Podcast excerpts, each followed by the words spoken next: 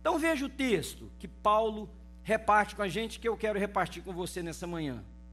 Está em 1 de Coríntios, capítulo 13. O capítulo 13 de 1 de Coríntios é um capítulo que fala sobre o amor. Mas o capítulo 13 está entre dois capítulos muito importantes do Novo Testamento, das epístolas paulinas, que é o versículo, o capítulo 12 e o capítulo 14, porque o capítulo 12 e o capítulo 14 são explicações do apóstolo Paulo sobre os dons espirituais numa igreja que sobrava dons espirituais. Mas ele coloca o capítulo 13 como uma como uma parada para reflexão.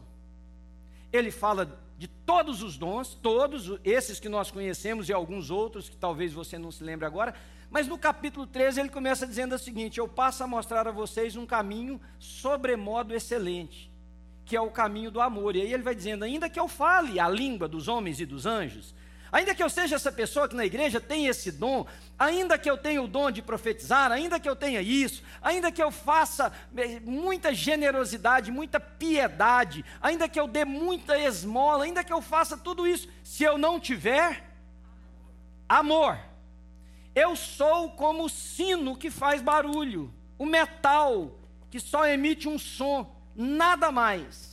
Todo sacrifício sem amor não é nada, toda entrega sem amor é vazia, todo dom espiritual sem amor é exibição humana. Então parece que o capítulo 13 não pertence. Não, exatamente o contrário. O capítulo 13 é o que dá maturidade ao capítulo 12 e 14. Porque sem amor nós não somos nada. Não há nada que eu e você façamos por ninguém Olha o que, que o texto diz: ainda que eu ofereça o meu corpo para ser queimado em favor de alguém. Sem amor, isso é nada, é vazio. E aí ele vai explicando que o amor é paciente, o amor é benigno, o amor é puro, o amor não se ufana, o amor não pensa em si próprio, o amor é altruísta, o amor não fica alegre com a injustiça, mas o amor se regozija com a verdade, o amor tudo sofre, tudo crê, tudo espera, tudo suporta. Mas o que tem a ver amor com a maturidade, principalmente com o texto que eu vou ler? É porque só consegue amar de forma madura quem cresceu, quem amadureceu. Uma criança, e aqui na igreja eu vivo com as criancinhas, né? Eu sei que tem umas que falam para. Todo dia eu recebo uma declaração de amor de uma criança no escritório e eu quase choro. Mas eu sei que daqui duas semanas não sou eu mais. Não é? Porque é um amorzinho assim é, é, naquele momento ele é puro, naquele momento ele é maravilhoso, mas ela vai amar um outro. Ela vai, por quê? Porque não tem, não tem solidez, não tem raiz, não tem profundidade, porque é típico de criança. Só consegue amar de forma sólida. Por isso que nós temos tanta insegurança nos amores relacionais, seja na amizade, seja no casamento, seja nas relações, porque nós estamos cercados de pessoas que são infantilizadas e são infantis. E a emoção no infantil, ela não dura. Bate o primeiro vento, ela arranca. Vem o primeiro desagrado, ela muda. Vem a primeira coisa que testa, a coisa mais fácil é abandonar. Então o apóstolo Paulo diz assim, nesse capítulo que fala sobre o amor, para terminar. Porque esse é um outro texto curioso quando eu estudo a Bíblia. Parece que ele também não pertence. Porque o apóstolo Paulo está falando de dons espirituais, faz uma interjeição sobre o amor, mas no finalzinho do capítulo sobre amor, ele diz assim: quando eu era menino, eu falava como menino, pensava como menino e raciocinava como menino. Quando me tornei homem, leiam comigo agora, deixei. Coisas de menino são erradas não. No tempo certo da vida. No momento certo da vida, tudo que é de menino é inclusive lindo. Agora, o estranho é que quando você fica adulto e não abandona, não deixa, não se distancia das coisas que são próprias de uma faixa etária que você não pertence mais, porque o tempo biológico passou, você envelheceu. Agora, pois, versículo 12. E olha, é muito interessante esse texto, queridos. Agora, pois, vemos apenas num reflexo obscuro. O que, que tem isso a ver com infantilidade? A criança não sabe julgar, a criança não sabe perceber, a criança vê e ela assume. A pessoa madura tem clareza nos seus pensamentos. Ela não vê só pelo que os olhos estão enxergando, há, há toda uma história, há uma percepção que as pessoas que se tornam maduras, que cresceram e que não cresceram só no tamanho, as pessoas que cresceram agora têm. Agora, pois, vemos como um reflexo obscuro, como um espelho mas então veremos face a face. Agora conheço em parte, então conhecerei plenamente, da mesma forma com que eu sou plenamente conhecido. Amém? Que a palavra de Deus hoje transforme as nossas vidas. Irmãos, para a gente falar sobre crescimento, nós precisamos, a primeira coisa, significar crescimento. O que é crescimento? Nós só podemos falar de crescer, de crescimento, se nós tivermos um valor de referência, concordam comigo? Porque o que é crescer? Crescer é uma análise que eu faço do momento atual em referência, estão me acompanhando? A alguma outra coisa. Como é que eu sei que eu cresci? Bom, os meninos aqui nos Estados Unidos, e eu e a Ana fizemos isso com os nossos lá algumas vezes, a gente marcava o tamanho deles. Seja guardando uma roupinha, seja marcando lá no, no, portal da casa, aí o ano da frente você vê que subiu. Então o valor de referência mostra que aquela pessoa cresceu. A maioria de nós conhece isso muito bem na lateral, ou assim, frontal, né? porque o valor de referência é que a calça era 38, passou para 42, 44. Então a gente nota muito bem que o cinto precisa de um furo a mais, o de trás, o mais usado já era, está lá. Agora você está usando um, um lugar novo no cinto você nota que as camisas precisam ser um número maior. Então a gente conhece muito bem essa coisa de crescimento lateral, frontal, mas eu não estou falando disso, eu estou falando desse crescimento cujo valor de referência me acompanham, demonstra que houve uma mudança. Como? Olha para você como pessoa e diz assim: qual que é o valor de referência? Estabelece um, cinco anos atrás, dez anos atrás, quando você conheceu Jesus, seria o melhor. Quando eu conheci Jesus, como é que eu pensava sobre os problemas da vida? Como é que eu lidava com as situações estranhas, com as situações agressivas? Como é que eu lidava com o desamor? Ou como é que eu lidava com o amor? Como é que eu lidava com o prazer ou o desejo de ter prazer? Como é que eu lidava com as oposições ou com inimigos? E agora? Então, esse é o valor de referência. Agora eu olho, depois de algum tempo, e faço a seguinte pergunta: mudou? Eu cresci? Eu amadureci no tratamento, na percepção da vida, no enfrentamento das dificuldades, no enfrentamento das lutas? Porque, irmão, se você responder que não, Veja, e eu, eu queria muito, o meu tempo é curto hoje, nós vamos celebrar a ceia ainda, mas eu queria muito provocar você nessa manhã. Se você disser que não, o que que você precisa fazer? Porque eu te faço uma pergunta, você quer continuar assim? Seria normal você ter um filho de 10 anos de idade que passam mais 10 e ele continua tendo 10? Eu converso com pais que falam para mim, pastor, meu, meu menino parece que não amadurece. O pai está tá angustiado, mas a mãe, porque o menino está com 25, com 28, com 30 e está com um comportamento de 14, 15. Pais e mães que morrem de medo, e olha que meu coração de pai é, é só meus filhos para saberem, mas tem pai que não consegue posicionar o filho para o mundo, porque fala assim: ele não aguenta, ele não sabe, isso não cresceu. Você acha isso correto? Você acha isso bom? Não. Então, como que você consegue olhar para você no valor de referência que você estabeleceu e dizer eu não mudei nada e achar que isso está ok? Achar que pode ser assim? Que pode continuar assim? Vamos mais um ano desse jeito? Então veja, crescimento no nosso aspecto é complicado. Porque nós somos o único ser criado que tem uma formação que é composta. Uma vaca. Nasceu o bezerrinho, e aí o bezerrinho cresce, ele engorda, se tiver aqui, sei lá, dependendo da, da alimentação que for dar para ele, vira uma novilha, vira uma vaca, sei lá, vai produzir leite ou vai ser destinado ao corte, cresceu, morreu, acabou. A vaca cresceu em estatura. Nós somos corpo, alma e espírito. Estão me acompanhando? Se você disser, pastor, eu não, eu não tenho essa posição tricotômica, eu não acho que o homem tem corpo, alma e espírito, eu acho que o homem tem duas partes só, seja ela corpo e alma ou corpo e espírito, que abrange as três, está tudo certo também, não muda nada.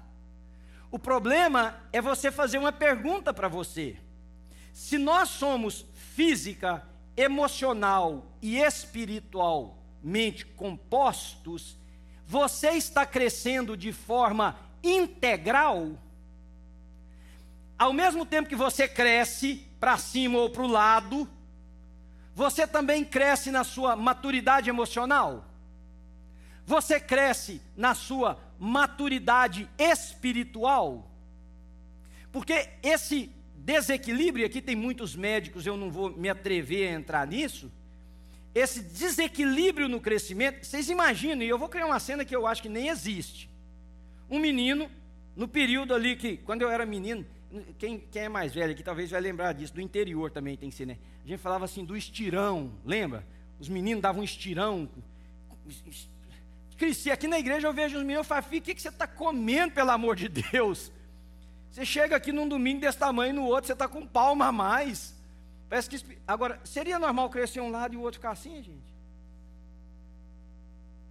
Seria normal um menino continuar, crescer, ficar forte, musculoso, com a voz de neném, com um subdesenvolvimento das suas cordas vocais, da sua habilidade de falar, vocês achariam isso normal? Vocês olhariam e falavam, que legal, acho que isso aí que deve ser assim para todo mundo agora em diante.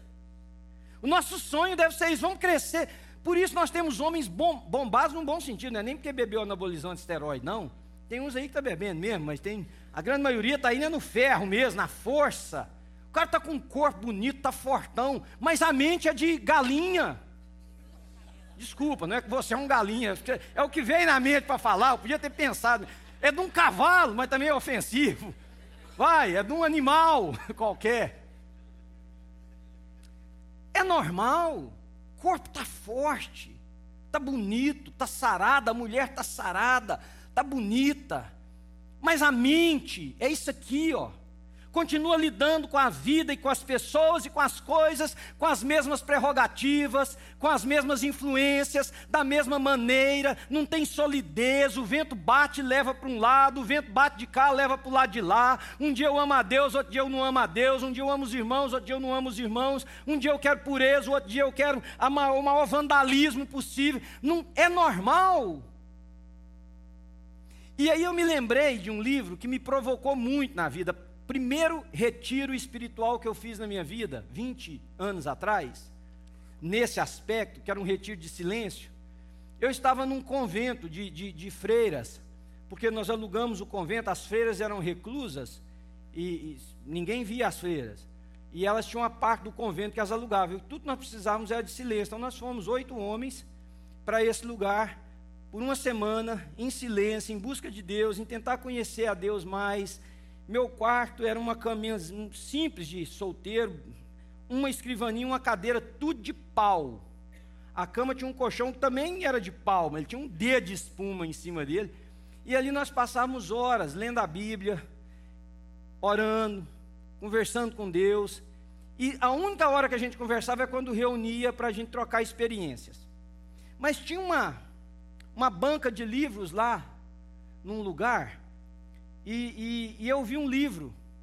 E eu fui em direção assim, ao livro. Foi uma experiência muito marcante para mim, porque na hora que eu levei a mão para pegar o livro, o instrutor daquele retiro, estava assim, ele também levou a mão.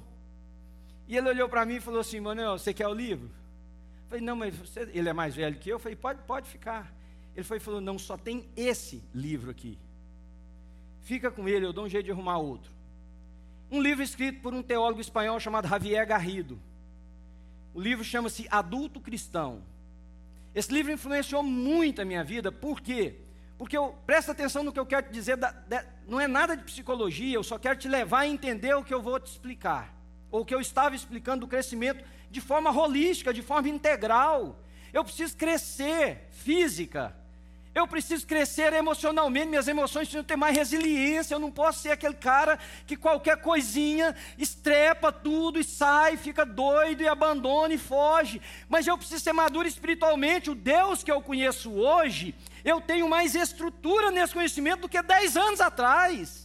Não é qualquer coisa que vai me levar para o outro lado, não é qualquer coisa que vai me decepcionar, não é qualquer coisa que vai me fazer pensar que Deus não existe, que não está nem aí para mim. Passou essa época, teve uma época que eu pensava isso. Teve uma época que o meu dinheiro não dava, e eu pensava, Deus não me ama. Não, passou isso, queridos. Entende o que eu estou dizendo? Então, no livro, o que, que o Javier Garrido faz? Ele faz uma exposição, e aqui tem psicólogos, vão entender o que eu estou dizendo do, do trabalho de um homem chamado Eric Erickson, que escreveu as fases do desenvolvimento psicológico. São oito, na opinião de Erickson. Ele colocou que o ser humano se desenvolve em oito fases da vida. Presta atenção. Cada fase da vida apresenta uma proposta e um desafio. Seja na, na, na infância, porque não é só assim infância, juventude, adulto e velhice. Não em cada fase ele vai por faixas etárias, ele vai colocando que existe uma possibilidade e um contraponto. A possibilidade é de que, quando cumprida aquela fase de forma correta, a pessoa se torna habilitada a passar para a primeira de forma saudável, e isso vai refletir em toda a sua vida. Qual é o contraponto? Quando essa pessoa não tem um desenvolvimento saudável dentro de qualquer uma das áreas, ele tende a carregar o sentimento para a próxima, só que ele não sabe lidar com a próxima área. Estão me acompanhando? Não. Então veja, quando você se converteu, você não sabia nada de Deus, você não sabia nada de igreja, você não sabia nada sobre Jesus, a obra redentora, o que Jesus fez por você, você era levado por qualquer coisa que te deram para comer, qualquer coisa que você ouviu, mas você começou a ouvir, você começou a entender que Deus te ama, que Jesus morreu por você, então não é porque uma namorada terminou, o marido virou, falou que não te ama, a mulher disse que você é feio, o amigo preferiu chamar um outro para a festa e não você, que você vai dizer assim: ninguém me ama, nem Deus. Chega!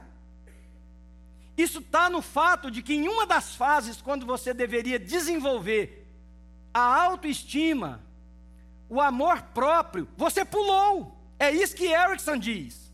Você pulou essa fase. Quer ver uma coisa muito interessante? Eu tenho 50, vou fazer 57 anos de idade, se Deus me permitir, daqui um ano, daqui um mês e pouco.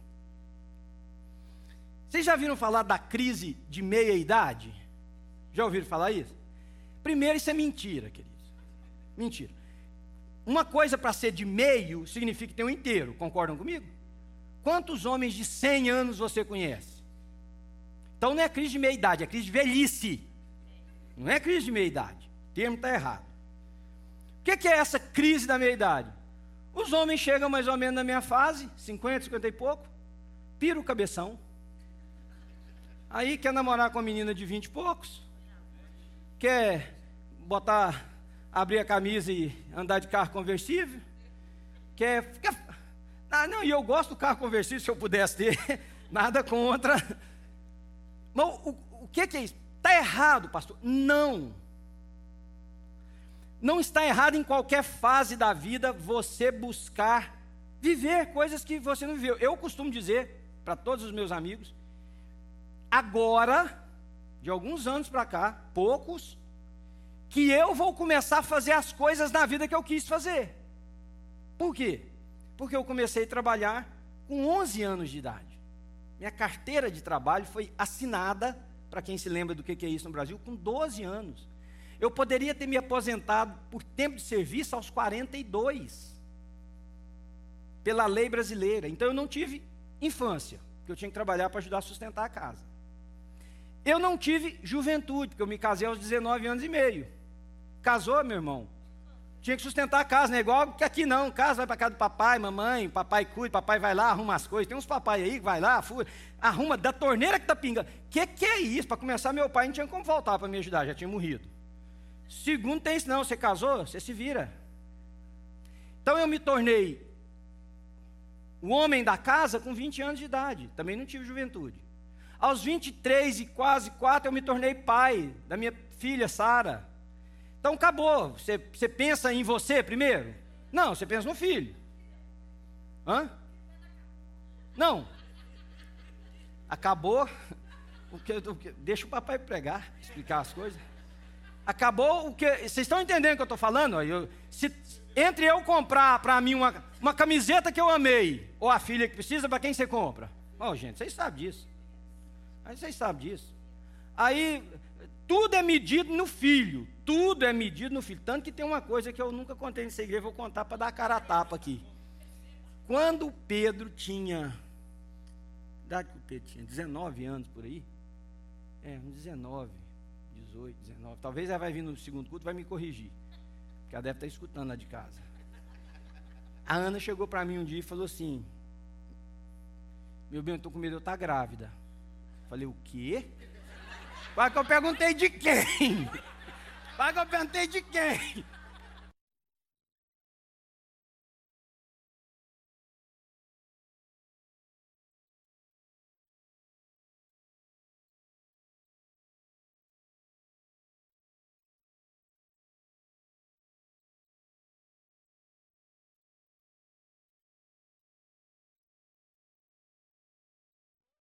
Para o resto da vida, se Deus me der neto, você loucamente apaixonado. Mas o que, que é isso, Ana?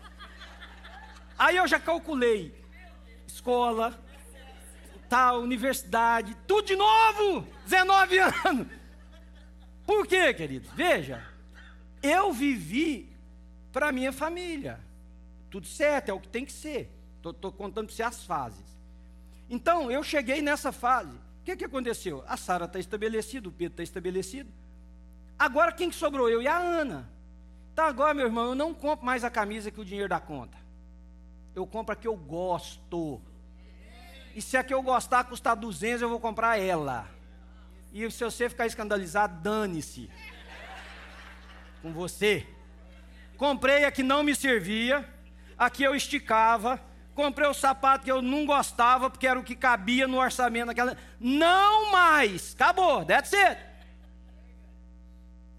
Mas o que, que eu. Então, por que, que eu dei esse exemplo? Porque isso na pessoa que não passou da fase de forma saudável, ele pira o cabeção. Ele quer voltar a ser jovem. Uma coisa é eu poder olhar para a Ana e dizer assim: nós vamos ficar quatro dias ali na praia, no hotel aqui no Cape. Nós não podíamos fazer isso 12 anos atrás, porque tinha que pensar, mas ó, o negócio da Sara da escola, ou do Pedro da escola, ou isso, aquilo, ou as contas, isso. Vocês entendem o que eu estou falando? Aliviou. Só aliviou. Vai aliviar para você que tem filho pequeno também. Vocês estão com gêmeo aí. Alivia de uma vez. Por enquanto você vai morrer junto, mas na hora que aliviar, alivia. Aliviou. Então se sobra 500, vamos gastar os 500 se puder gastar. Vocês sabem o tanto que eu sou coerente com finanças. Mas o ser humano precisa crescer de forma equilibrada. E a minha preocupação não é você como pessoa, é você como cristão, porque eu lido com gente que cresceu física, para cima e para os lados, mas não cresceu emocionalmente. E acima de tudo, não cresceu espiritualmente. Você tem que ficar cercando o cara todo dia. Você tem que ficar paparicando todo dia para ver se ele quer Deus, se ele gosta de Deus, se ele volta para Deus, se ele faz as coisas para Deus. É um cansaço, irmãos, enlouquecedor. Enlouquecedor.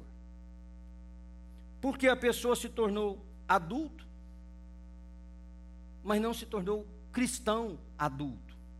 Ele se tornou adulto, mas ele não se tornou emocionalmente adulto pessoa fala que ela está gorda, que ele está gordo, que ele está feio, que ele está bonito, que ele tem ruga, que ele envelheceu. O mundo des desaba.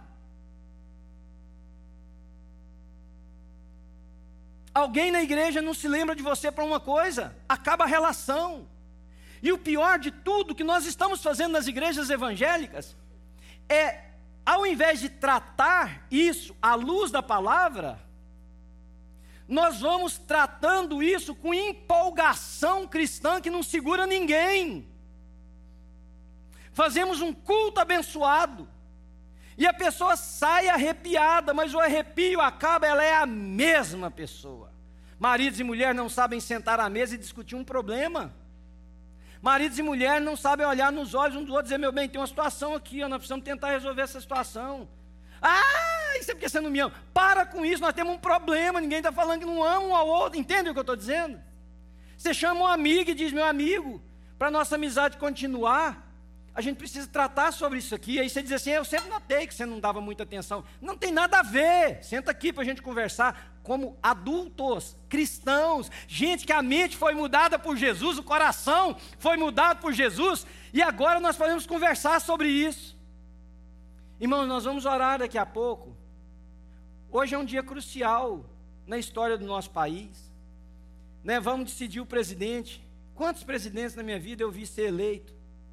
Quantas vezes eu fui para comício, fui muito mais por causa da farra do que qualquer coisa, não entendia nada que estava acontecendo, mas tinha farra, tinha caminhão com gente tocando coisa, tinha pipoca, cidade do interior é que é peteco, né? vira que é bagunça.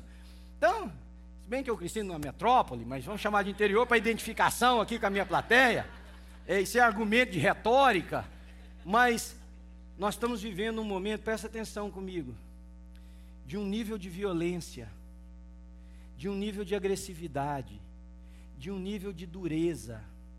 Esse mês que eu fiquei fora, eu li os jornais ou assisti os jornais todos os dias. Jornais, mídias que não tem nada a ver necessariamente com a vida do país, uma análise feita por fora, numa, num outro idioma, por uma outra cultura. O Brasil nunca, nunca viveu um momento tão tenso na história política do país, vocês acreditam? E olha que eu vivi a passagem da ditadura militar para a democracia no Brasil, como muitos aqui mais ou menos da minha idade e para cima viveram. Nunca. Agora, sabe o que, que me assustou?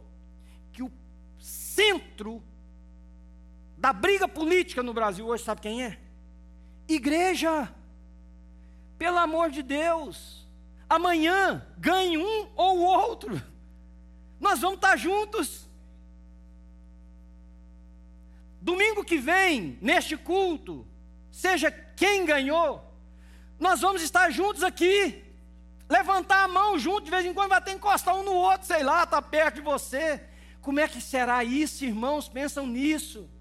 Como que será isso? Tem famílias que não podem mais se reunir para um almoço.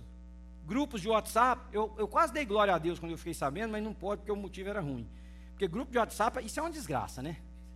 porque a pessoa não sabe respeitar o outro, ele põe, ele põe até a foto que ele calçou uma chinela de cor diferente, pelo amor de Deus. Mas grupos de família, família. Tiver que sair gente. Pessoas, primos, irmãos, tios, tiver que se afastar, porque a violência foi tão grande, tão grande, tão grande. Quem vai pagar essa conta, irmãos? E eu vou dizer uma coisa para vocês que eu nunca disse nessa igreja durante essa eleição. Satanás, o bicho que você tem que dar um crédito para ele, é esperto. Ele apertou o botão certinho. Não tem capeta, irmãos, nessa eleição, não. O capeta está tudo aqui, ó. Nós viramos ele no ódio, no ataque, na separação. Nós viramos ele. Nós fizemos o papel dele. Um amigo meu, Estou dizendo isso porque ele é meu amigo. Fez uma caravana na igreja dele para ir votar no primeiro turno. Só levou quem votasse em um candidato. Só levou quem votasse em um candidato. Eu não teria coragem de voltar para pregar nessa igreja, nem se o candidato tivesse ganhado. Eu, eu não teria coragem de voltar a ser o pastor dessa igreja. Porque se tiver um numa igreja de mil, um que pensa politicamente diferente de nós, ele é nosso irmão. Ele é meu irmão, Jesus morreu por ele também. Como que eu posso subir no mesmo púlpito que levei gente que vestiu só a camisa do meu candidato para ir votar e pregar sobre amor? Veja, a prova maior disso. Eu, quando eu fazia meu mestrado, Eu estudei um material de um teólogo croata que mudou muito a minha vida, chamado Miroslav Volf. Não sei se hoje vocês estudam lá no seminário alguma coisa dele, mas o Miroslav Volf escreveu um livro chamado Exclusion and Embrace. Esse, é, para mim, é o melhor livro dele. No Brasil foi traduzido como Abraço e Exclusão. Miroslav Volf é um croata, gênio, cristão, professor na Yale. Ele estava dando uma palestra sobre um material que se tornaria o livro, Exclusion and Embrace, falando de como os cristãos precisam lidar com a diferença. Irmão, nós temos diferença de cor, nós temos diferença de, de origem, nós temos diferença de time de futebol que a gente torce, nós temos diferença de gosto musical, nós sempre tivemos diferenças políticas, um pente para um lado, o outro pente para o outro. Está certo, está errado, eu penso assim, você pensa daquele jeito. Sempre existiu. Miroslav Wolf estava pregando sobre isso. Quando ele deu uma pausa e falou que podia perguntar, um cara levantou a mão. Esse cara era Jorgen Moltmann. E Moltmann fez a seguinte pergunta para ele: Can you embrace a chetnik? Você consegue abraçar um chetnik? Quem eram os chetniks? Na guerra, na guerra entre a Bósnia e a Herzegovina, vocês lembram daquele conflito? Croatas e sérvios, os croatas estavam sendo massacrados pelos sérvios. E os sérvios tinham uma milícia chamada Chetnik, que era uma equipe paramilitar que invadia vilas, que matava homens, mulheres, crianças, estrupavam, cometeram crimes de guerra, queridos. Acharam Oh, vocês lembram de um dos generais que foi, deles, que foi julgado na corte da, da, da ONU como crimes de guerra, porque eles estrupavam e matavam crianças, não tinha nada a ver com guerra. Rapaz, moça, inclusive na, no, na cidade de onde veio Miroslav Wolf. Então o Moltmann está lá com a mão para cima assim e disse assim para ele: Can you embrace a chetnik? Porque você está falando aí de exclusion and embrace. Aí ele parou e disse assim: I don't think I can. Eu não acho que eu consigo. Aí ele deu uma pausa maior um pouquinho e falou assim: But as a servant of Christ, I should. Mas como um servo de Jesus Cristo, eu deveria. Você consegue tomar um café com a pessoa da sua família, dos seus amigos que é do outro partido? Não, não consigo. Pois eu preciso dizer que, como um discípulo de Jesus, você deveria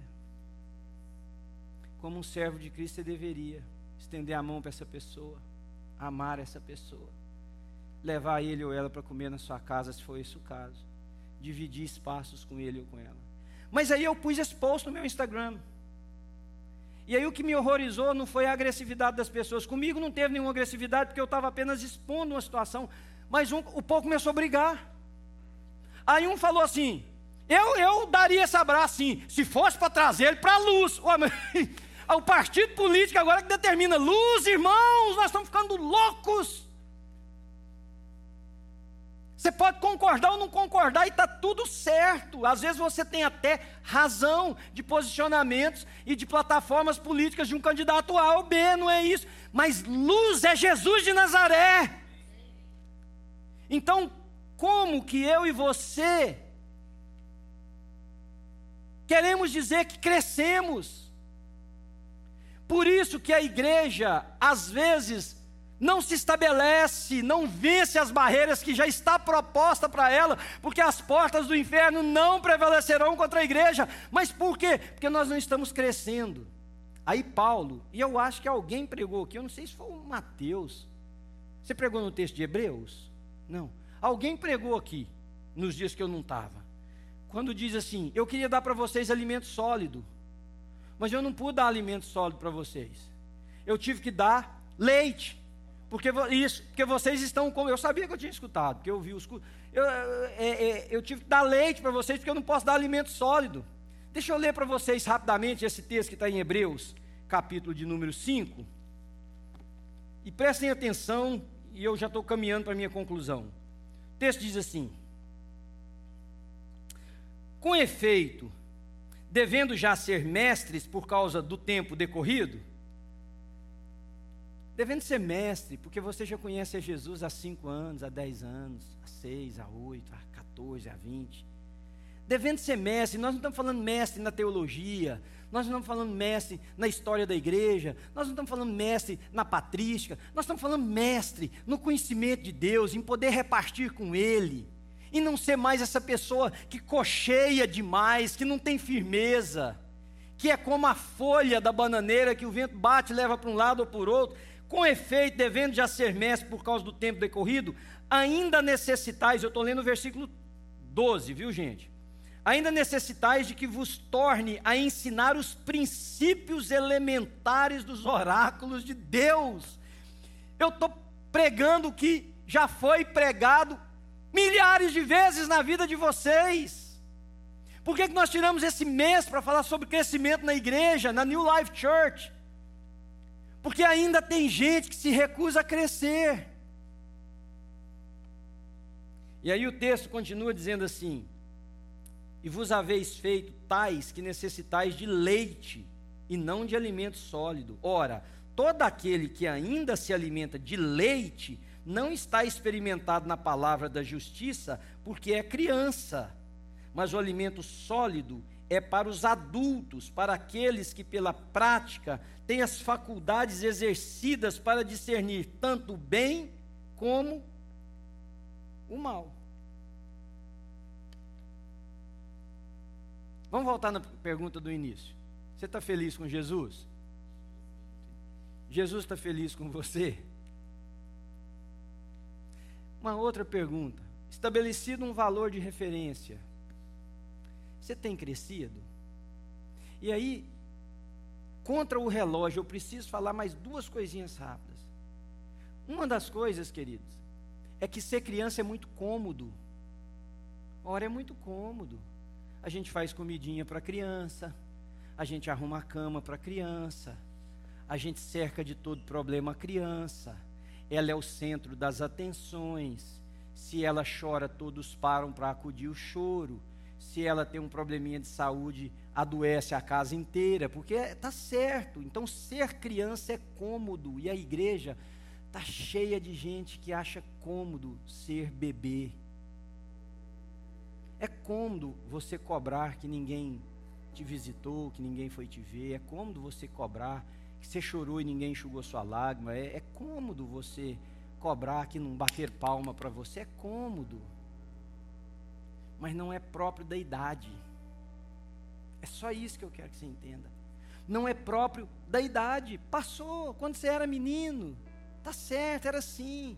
Quando você chegou numa igreja na sua vida, que você ouviu falar de Jesus, você precisava de leite, precisava de alguém dizer: Olha, Jesus te ama, os seus pecados Ele perdoou. Agora você vai com, essa, com esse perdão, você vai se levantar e você vai enfrentar a vida. Não tem uma varinha de condão que isenta de tudo, que tira todo pecado, que afasta todo problema. Não tem, não. O que tem é Jesus no coração, aquele nome que nós cantamos aqui, ó. Speak the name of Jesus. Quando está tudo difícil, esse nome vai te ajudar onde pôr o pé, onde olhar, como se comportar, como fazer. Porque não é mais menino. Aí é cômodo ser menino, não me pega daqui e me leva para colar. Grande parte do meu ministério foi respondendo perguntas, até mesmo por conta do programa que essa igreja patrocinou durante tantos anos. Hoje em dia eu queria, não era mais responder perguntas, eu queria fazer perguntas. Você me pergunta, eu devo continuar esse namoro? Eu gostaria de virar para você e falar: você deve? Você deve? É você que, que eu faço para melhorar esse casamento? Eu queria perguntar, o que, que você faz? Porque você tem maturidade, você aprendeu, você cresceu, como é que você lida com, essas, com esses sentimentos, essas emoções? Não pode ter um pastor lá para te pegar daqui pôr aqui, queridos, não é? Isso não faz bem. Como é que eu lido com essa tentação? Claro, conversar, pedir ajuda, orientação, mas eu queria te perguntar como é que você lida? Como é que você lida com essa tentação? Porque nós vamos nos tornando maduros. Porque Jesus morreu por nós, nós vamos celebrar na ceia agora. E aí, a, só porque eu disse que eu precisava falar uma coisa aqui, ao contrário do tempo ali, é essa, e a segunda é maturidade se expressa no amor. Só ama de forma correta quem é maduro. Só ama de forma correta quem é maduro. A criança não sabe amar de forma de forma plena, ela não sabe amar de forma estruturada, porque não é próprio dela, tadinha. Ela está em desenvolvimento ainda, não chegou o momento. Mas eu e você chegamos. A gente precisa saber amar de forma madura. A gente não, concorda com a coisa que a pessoa faz. Amar não significa avalizar tudo que a pessoa faz, querido. Amar significa que você cresceu, você amadureceu, eu te amo. Independ... Eu amo vocês, cada um dessa igreja, independente do que você faça. Você pode meter os pés pelas mãos. Olha, pastor, então agora você virou um pastor liberal? Não, eu virei um pastor que ama mais um pouquinho. Se você vier falar comigo, eu vou falar para você, está errado. Tem nada a ver com Jesus. Jesus não está nesse processo aí. Não tem nada a ver de, com Jesus. Mas se você precisar de amor de mim, você vai ter. Está errado. Jesus não está nisso. Isso aí vai te destruir, isso vai te levar por caminhos que você não tem nem ideia. Agora, se você, irmão, não consegue amar com essa estabilidade, seja sua esposa, sua namorada, namorado, seu marido, seus irmãos de igreja, seus amigos, você pode ter certeza. Você é um crianção. E esse estágio da vida já passou. Tem um próximo para vir. Sabe de uma coisa? É, o negócio é esse, eu tenho essa limitação do tempo é danado. Mas uma das coisas que Erickson fala, e me permitam só falar isso para vocês rapidinho, tem um estágio que é o sétimo estágio da vida. Ah, termina em oito para ele, né? No sétimo, ele trata desse estágio como o estágio em que a gente deixa de pensar na gente e começa a pensar no próximo. Por quê? Porque está vendo que a vida está caminhando para o final. Né? Por exemplo, eu tenho mais tempo, eu estou mais próximo da morte do que de quando eu nasci, concordam comigo, pelo tempo que eu já vivi? Qualquer um de vocês que estiver na minha idade. Então, o que que Erickson diz? Quando a pessoa amadureceu de forma correta, nesse momento da vida, ela começa a pensar em legado, ela começa a pensar em herança, não é financeira não. Depois de mim, o que, que vai ficar? Que, que eu vou deixar? Ele começa a pensar em voluntariado, ele começa a pensar, tem algo ali, ó, que eu posso me, me envolver, que vai fazer bem para os outros, e eu não vou ganhar nada, porque ele passou pelas fases corretamente. Olha como que isso tem a ver com o cristianismo. Seria momento para muitos de nós aqui, da gente estar tá nessa fase, pensando: o que, que eu vou deixar de herança? Não é que você vai morrer, não. O que, que eu vou deixar de herança aqui? O que, que eu vou deixar de legado aqui? Onde eu posso ser voluntário? Onde eu posso me dar?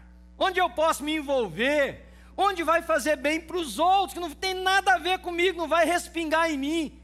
Mas, mas eu passei, eu passei pela fase de receber, agora eu cheguei na fase de doar de forma altruísta. Se você fizer uma análise disso que eu preguei nessa manhã de forma mais profunda, porque foi superficial, você vai entender o porquê às vezes as comunidades de fé são tão ineficientes naquilo que elas poderiam estar fazendo. E o quanto muitos de nós ainda preferem ser criança. Se o louvor não foi bom, o culto foi fraco.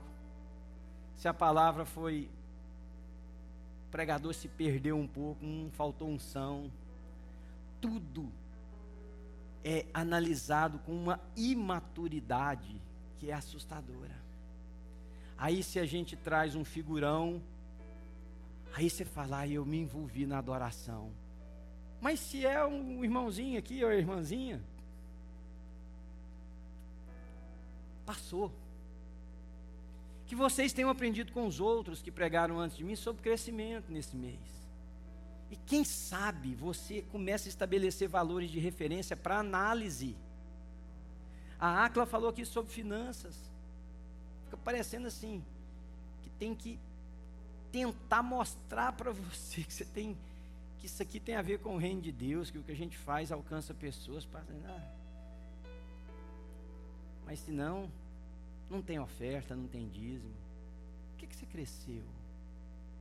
O que, que você aprendeu na vida cristã? É, você é menina ainda. Amém?